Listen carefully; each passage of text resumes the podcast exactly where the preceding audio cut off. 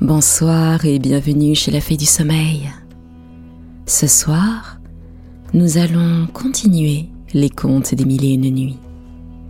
Contes que la sultane Sherazade raconte chaque soir au sultan Shahriar et à sa sœur Dinarzade afin de garder la vie sauve. Ce soir, nous allons découvrir l'histoire d'Amine. Très bonne écoute.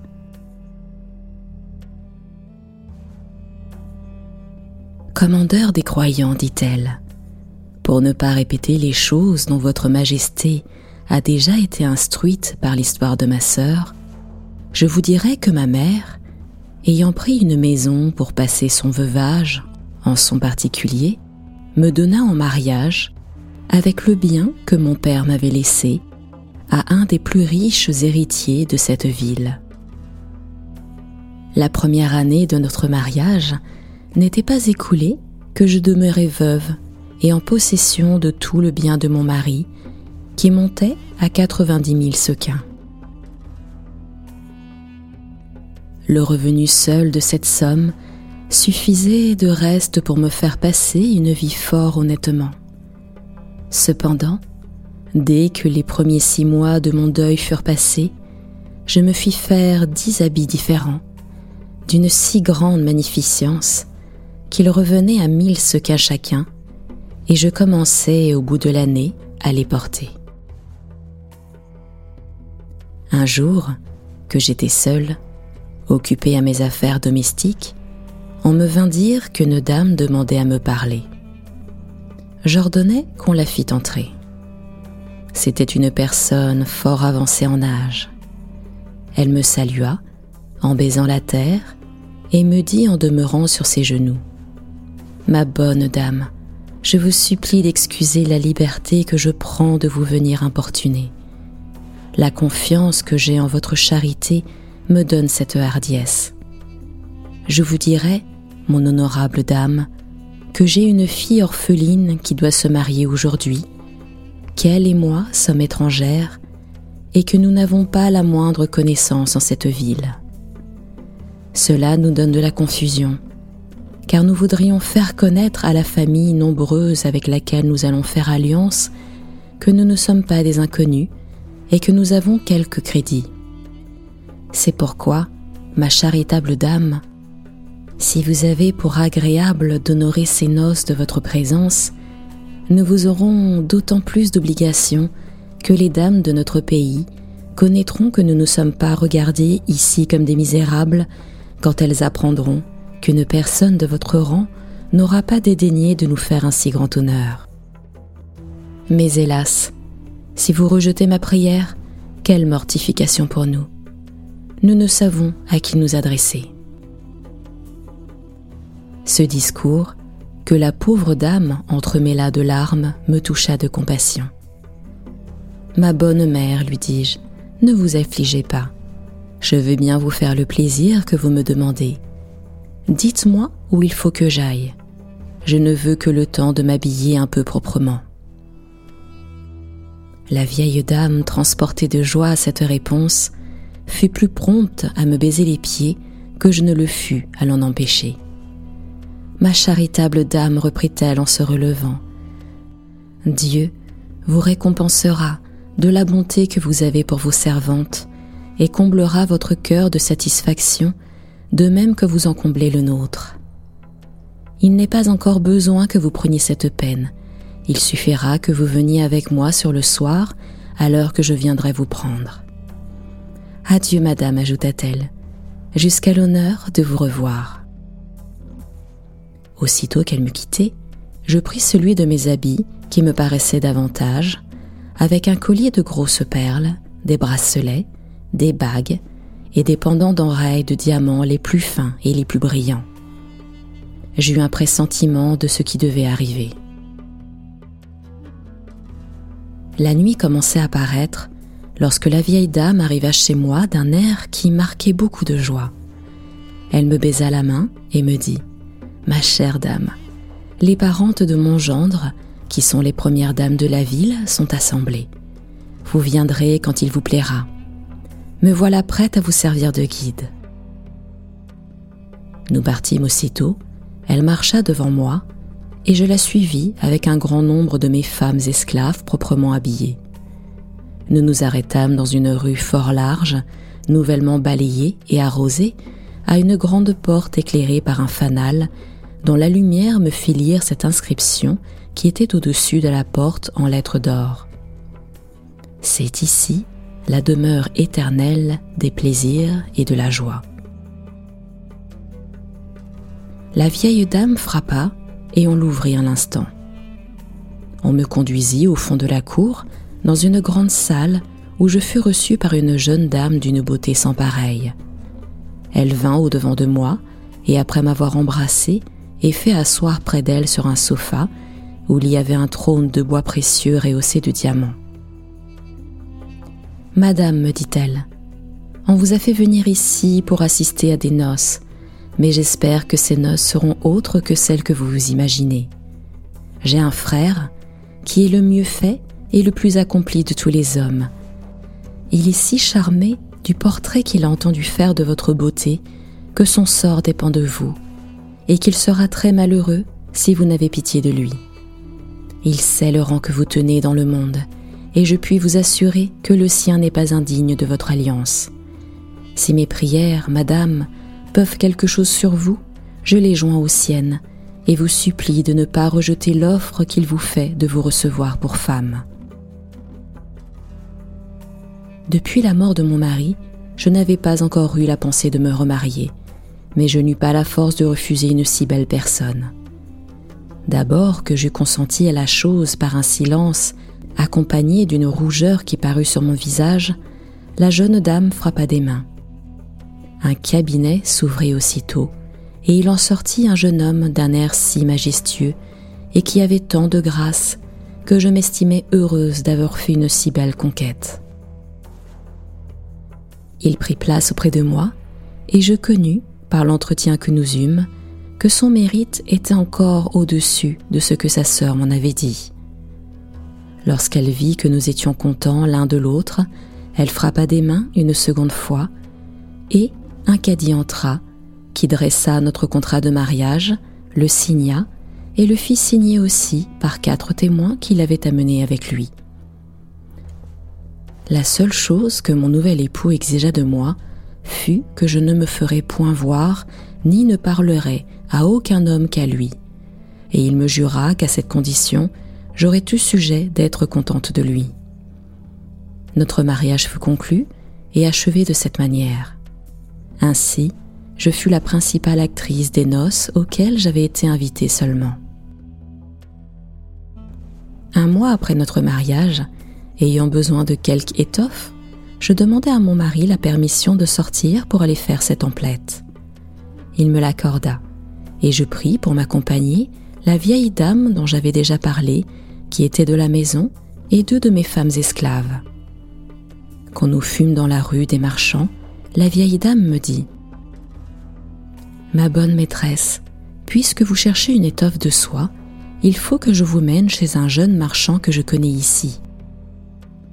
Il en a de toutes sortes, et sans vous fatiguer à courir de boutique en boutique, je puis vous assurer que vous trouverez chez lui ce que vous ne trouveriez pas ailleurs. Je me laissai conduire et nous entrâmes dans la boutique d'un jeune marchand assez bien fait. Je m'assis et lui fis dire par la vieille dame de me montrer les plus belles étoffes de soie qu'il eût. La vieille voulait que je lui fisse la demande moi-même, mais je lui dis qu'une des conditions de mon mariage était de ne parler à aucun homme qu'à mon mari, et que je ne devais pas y contrevenir. Le marchand me montra plusieurs étoffes, dont l'une m'ayant agréé plus que les autres, je lui fis demander combien il estimait. Il répondit à la vieille.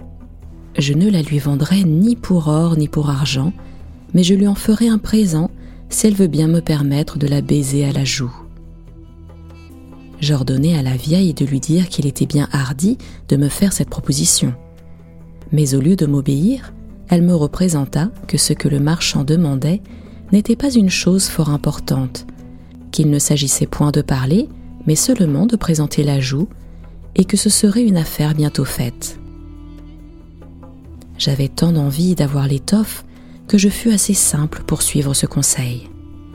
La vieille dame et mes femmes se mirent devant afin qu'on ne me vît pas, et je me dévoilai, mais, au lieu de me baiser, le marchand me mordit jusqu'au sang. La douleur et la surprise furent telles que j'en tombai évanoui, et je demeurai assez longtemps en cet état pour donner au marchand celui de fermer sa boutique et de prendre la fuite.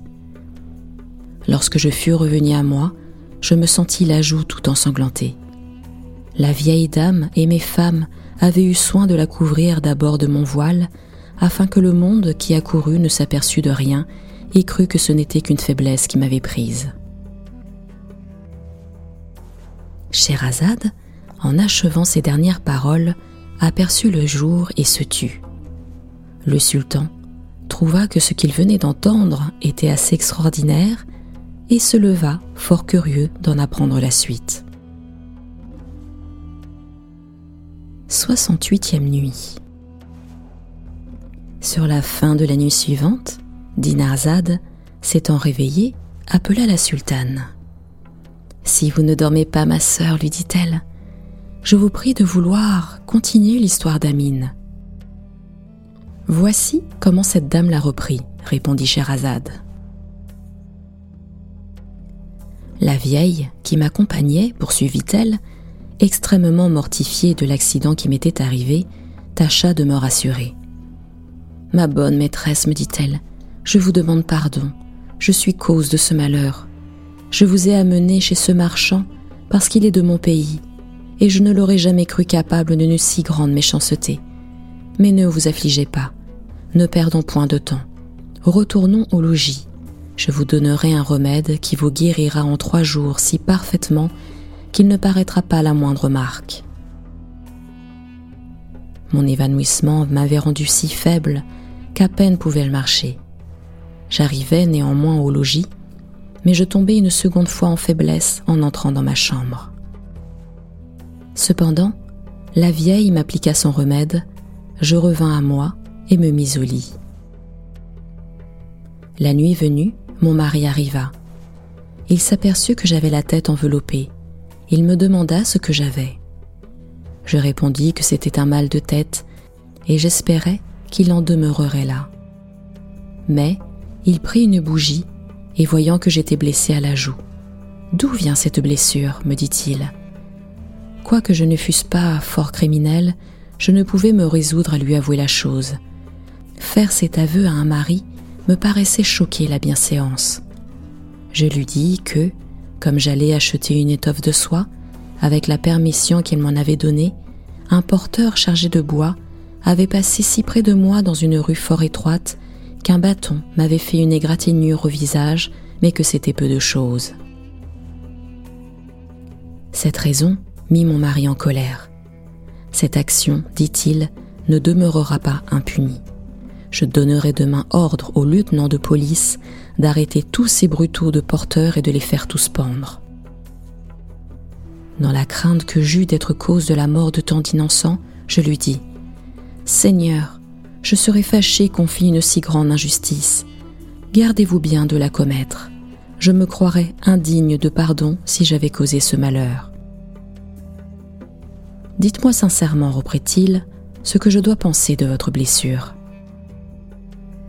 Je la repartis qu'elle m'avait été faite par l'inadvertance d'un vendeur de balais monté sur son âne, qu'il venait derrière moi, la tête tournée d'un autre côté, que son âne m'avait poussé si rudement que j'étais tombé et que j'avais donné de la joue contre du verre. Cela étant, dit alors mon mari, le soleil ne se lèvera pas demain que le grand vizir Giafar ne soit averti de cette insolence. Il fera mourir tous ces marchands de balais. Au nom de Dieu Seigneur, interrompis-je, je vous supplie de leur pardonner. Ils ne sont pas coupables. Comment donc, madame dit-il, faut-il que je vous croie? Parlez, je veux absolument apprendre de votre bouche la vérité. Seigneur, lui répondis-je, il m'a pris un étourdissement et je suis tombé, voilà le fait. À ces dernières paroles, mon époux perdit patience. Ah, s'écria-t-il, c'est trop longtemps écouter des mensonges. En disant cela, il frappa des mains et trois esclaves entrèrent. Tirez-la hors du lit, leur dit-il, et tendez-la au milieu de la chambre.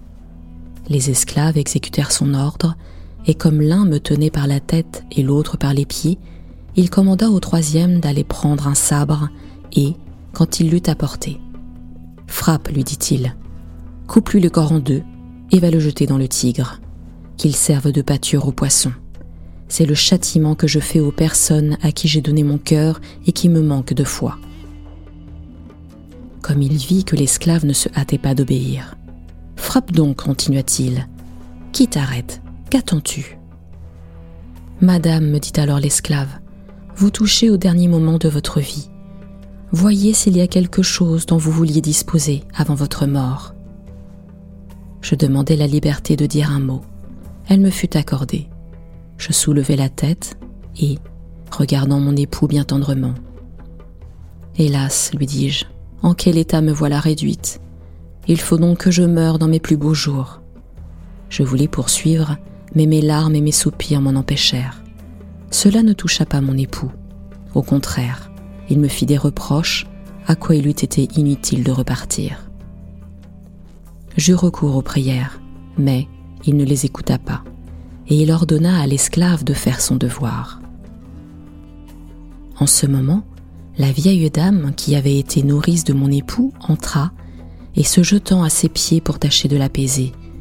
Mon fils, lui dit-elle, pour prix de vous avoir nourri et élevé, je vous conjure de m'accorder sa grâce. Considérez que l'on tue celui qui tue, et que vous allez flétrir votre réputation et perdre l'estime des hommes. Que ne diront-ils point d'une colère si sanglante? Elle prononça ces paroles d'un air si touchant, et elle les accompagna de tant de larmes qu'elles firent une forte impression sur mon époux. Eh bien, dit-il à sa nourrice, pour l'amour de vous, je lui donne la vie, mais je veux qu'elle porte des masques qui la fassent souvenir de son crime. À ces mots, un esclave par son ordre me donna de toute sa force sur les côtes et sur la poitrine tant de coups d'une petite canne pliante qui enlevait la peau et la chair que j'en perdis connaissance. Après cela, il me fit porter par les mêmes esclaves, ministres de sa fureur, dans une maison où la vieille eut grand soin de moi. Je gardai le lit quatre mois. Enfin, je guéris, mais les cicatrices que vous vîtes hier, contre mon intention, me sont restés depuis. Dès que je fus en état de marcher et de sortir, je voulus retourner à la maison que j'avais eue de mon premier mari, mais je n'y trouvais que la place. Mon second époux, dans l'excès de la colère, ne s'était pas contenté de la faire abattre. Il avait même rasé toute la rue où elle était située. Cette violence était sans doute inouïe, mais contre qui aurais-je fait ma plainte? L'auteur avait pris des mesures pour se cacher et je n'ai pu le reconnaître. D'ailleurs, quand je l'aurais connu, ne voyais-je pas bien que le traitement qu'on me faisait partait d'un pouvoir absolu? Aurais-je osé m'en plaindre? Désolé, dépourvu de toute chose, je recours à ma chère sœur Zobéide, qui vient de raconter son histoire à votre majesté, et je lui fis le récit de ma disgrâce. Elle me reçut avec sa bonté ordinaire et m'exhorta de la supporter patiemment. Voilà quel est le monde, dit-elle. Il nous ôte ordinairement nos biens, ou nos amis, ou nos amants, et souvent le tout ensemble. En même temps, pour me prouver ce qu'elle me disait, elle me raconta la perte du jeune prince causée par la jalousie de ses deux sœurs. Elle m'apprit ensuite de quelle manière elles avaient été changées en chiennes. Enfin, après m'avoir donné mille marques d'amitié, elle me présenta ma cadette, qui s'était retirée chez elle après la mort de notre mère. Ainsi, remerciant Dieu de nous avoir toutes trois rassemblées, nous résolûmes de vivre libres sans nous séparer jamais. Il y a longtemps que nous menons cette vie tranquille, et comme je suis chargée de la dépense de la maison, je me fais un plaisir d'aller moi-même faire les provisions dont nous avons besoin. J'en allai acheter hier et l'y fis apporter par un porteur, homme d'esprit et d'humeur agréable, que nous retâmes pour nous divertir. Trois calenders survinrent et au commencement de la nuit, et nous prièrent de leur donner retraite jusqu'à ce matin. Nous les reçûmes à une condition qu'ils acceptèrent, et après les avoir fait asseoir à notre table, ils nous régalaient d'un concert à leur mode lorsque nous entendîmes frapper à notre porte. C'étaient trois marchands de Mossoul, de forte bonne mine, qui nous demandèrent la même grâce que les calenders. Nous la leur accordâmes à la même condition. Mais ils ne l'observèrent ni les uns ni les autres. Néanmoins, quoique nous fussions en état aussi bien qu'en droit de les en punir, nous nous contentâmes d'exiger d'eux le récit de leur histoire. Et nous bornâmes notre vengeance à les renvoyer ensuite et à les priver de la retraite qu'ils nous avaient demandée. Le calife Haroun al-Rachid fut très content d'avoir appris ce qu'il voulait savoir et témoigna publiquement l'admiration que lui causait tout ce qu'il venait d'entendre. Mais sire, dit en cet endroit Scheherazade, le jour qui commence à paraître ne me permet pas de raconter à votre majesté ce que fit le calife pour mettre fin à l'enchantement des deux chiennes noires. Jugeant que la sultane achèverait la nuit suivante l'histoire des cinq dames et des trois calenders, se leva et lui laissa encore la vie jusqu'au lendemain. 69e nuit. Au nom de Dieu, ma sœur, s'écria Dinarzade avant le jour, si vous ne dormez pas, je vous prie de nous raconter comment les deux chiennes noires reprirent leur première forme et ce que devinrent les trois calenders. Je vais satisfaire votre curiosité, répondit Scheherazade. Alors, adressant son discours à Shahriar, elle poursuivit dans ces termes. Sire, le calife, ayant satisfait sa curiosité, voulut donner des marques de sa grandeur et de sa générosité au calender prince et faire sentir aussi aux trois dames les effets de sa bonté. Sans se servir du ministère de son grand vizir, il dit lui-même à Zobéide Madame, cette fée qui se fit d'abord à vous en serpent et qui vous a imposé une si rigoureuse loi, cette fée ne vous a-t-elle point parlé de sa demeure ou plutôt ne vous promit-elle pas de vous revoir et de rétablir les deux chiens dans leur premier état?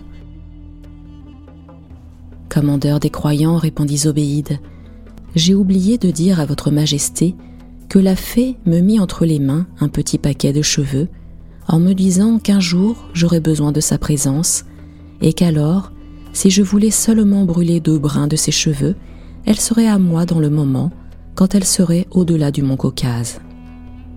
Madame, reprit le calife, où est ce paquet de cheveux? Elle repartit que depuis ce temps-là, elle a eu grand soin de le porter toujours avec elle. En effet, elle le tira, et ouvrant un peu la portière qui la cachait, elle le lui montra. Eh bien, répliqua le calife, faisons venir ici la fée. Vous ne sauriez l'appeler plus à propos puisque je le souhaite. Zobéide, y ayant consenti, on apporta du feu et Zobéide mit dessus tout le paquet de cheveux. À l'instant même, le palais s'ébranla et la fée parut devant le calife sous la figure d'une dame habillée très magnifiquement. Commandeur des croyants, dit-elle à ce prince, vous me voyez prête à recevoir vos commandements. La dame qui vient de m'appeler par votre ordre m'a rendu un service important. Pour lui en marquer ma reconnaissance, je l'ai vengé de la perfidie de ses sœurs en les changeant en chiennes. Mais, si votre majesté le désire, je vais leur rendre leur figure naturelle. Belle fée, lui répondit le calife, vous ne pouvez me faire un plus grand plaisir, faites-leur cette grâce. Après cela, je chercherai les moyens de les consoler d'une si rude pénitence. Mais, auparavant, j'ai encore une prière à vous faire en faveur de la dame qui a été si cruellement maltraitée par un mari inconnu. Comme vous savez une infinité de choses, il est à croire que vous n'ignorez pas celle-ci. Obligez-moi de me nommer le barbare qui ne s'est pas contenté d'exercer sur elle une si grande cruauté, mais qui lui a même enlevé très injustement tout le bien qui lui appartenait. Je m'étonne qu'une action si injuste, si inhumaine, et qui fait tort à mon autorité ne soit pas venu jusqu'à moi. Pour faire plaisir à votre majesté, répliqua la fée, je remettrai les deux chiennes en leur premier état, je guérirai la dame de ses cicatrices, de manière qu'il ne paraîtra pas que jamais elle ait été frappée. Et ensuite, je vous nommerai celui qui l'a fait maltraiter ainsi. Le calife envoya quérir les deux chiennes chez Obéide, et lorsqu'on les eut amenées, on présenta une tasse pleine d'eau à la fée qui l'avait demandée. Elle prononça dessus des paroles que personne n'entendit, et elle en jeta sur Amine et sur les deux chiennes. Elles furent changées en deux dames d'une beauté surprenante, et les cicatrices d'Amine disparurent. Alors, la fée dit au calife Commandeur des croyants, il faut vous découvrir présentement qui est l'époux inconnu que vous cherchez. Il vous appartient de fort près, puisque c'est le prince Amin, votre fils aîné, frère du prince Mamoun, son cadet. Étant devenu passionnément amoureux de cette dame, sur le récit qu'on lui avait fait de sa beauté, il trouva un prétexte pour l'attirer chez lui et il l'épousa. À l'égard des coups qu'il lui a fait donner, il est excusable en quelque façon. La dame, son épouse, avait eu un peu trop de facilité, et les excuses qu'elle lui avait apportées étaient capables de faire croire qu'elle avait fait plus de mal qu'il n'y en avait. C'est tout ce que je puis dire pour satisfaire votre curiosité. En achevant ces paroles, elle salua le calife et disparut. Ce prince, rempli d'admiration et content des changements qui venaient d'arriver par son moyen, fit des actions dont il sera parlé éternellement. Il fit premièrement appeler le prince Amin, son fils, lui dit qu'il savait son mariage secret et lui apprit la clause de la blessure d'Amin. Son prince n'attendit pas que son père lui parlât de la reprendre, il la reprit à l'heure même. Le calife déclara ensuite qu'il donnait son cœur et sa main à Zobéide, et proposa les trois autres sœurs aux trois calendeurs fils de roi, qui les acceptèrent pour femmes avec beaucoup de reconnaissance. Le calife leur assigna à chacun un palais magnifique dans la ville de Bagdad. Il les éleva aux premières charges de son empire et les admit dans ses conseils. Le premier cadi de Bagdad, appelé avec des témoins, dressa les contrats de mariage et le fameux calife Haroun al-Rachid, en faisant le bonheur de tant de personnes qui avaient éprouvé des disgrâces incroyables, s'attira mille bénédictions. Il n'était pas encore jour lorsque Sherazade acheva cette histoire qui avait été tant de fois interrompue et continuée. Cela lui donna lieu d'en commencer une autre. Ainsi, adressant la parole au sultan, elle lui dit C'était la fée du sommeil. Retrouvez-moi très prochainement pour la suite des contes des mille et une nuits, et plus particulièrement pour découvrir l'histoire de Simbad le marin. À très bientôt.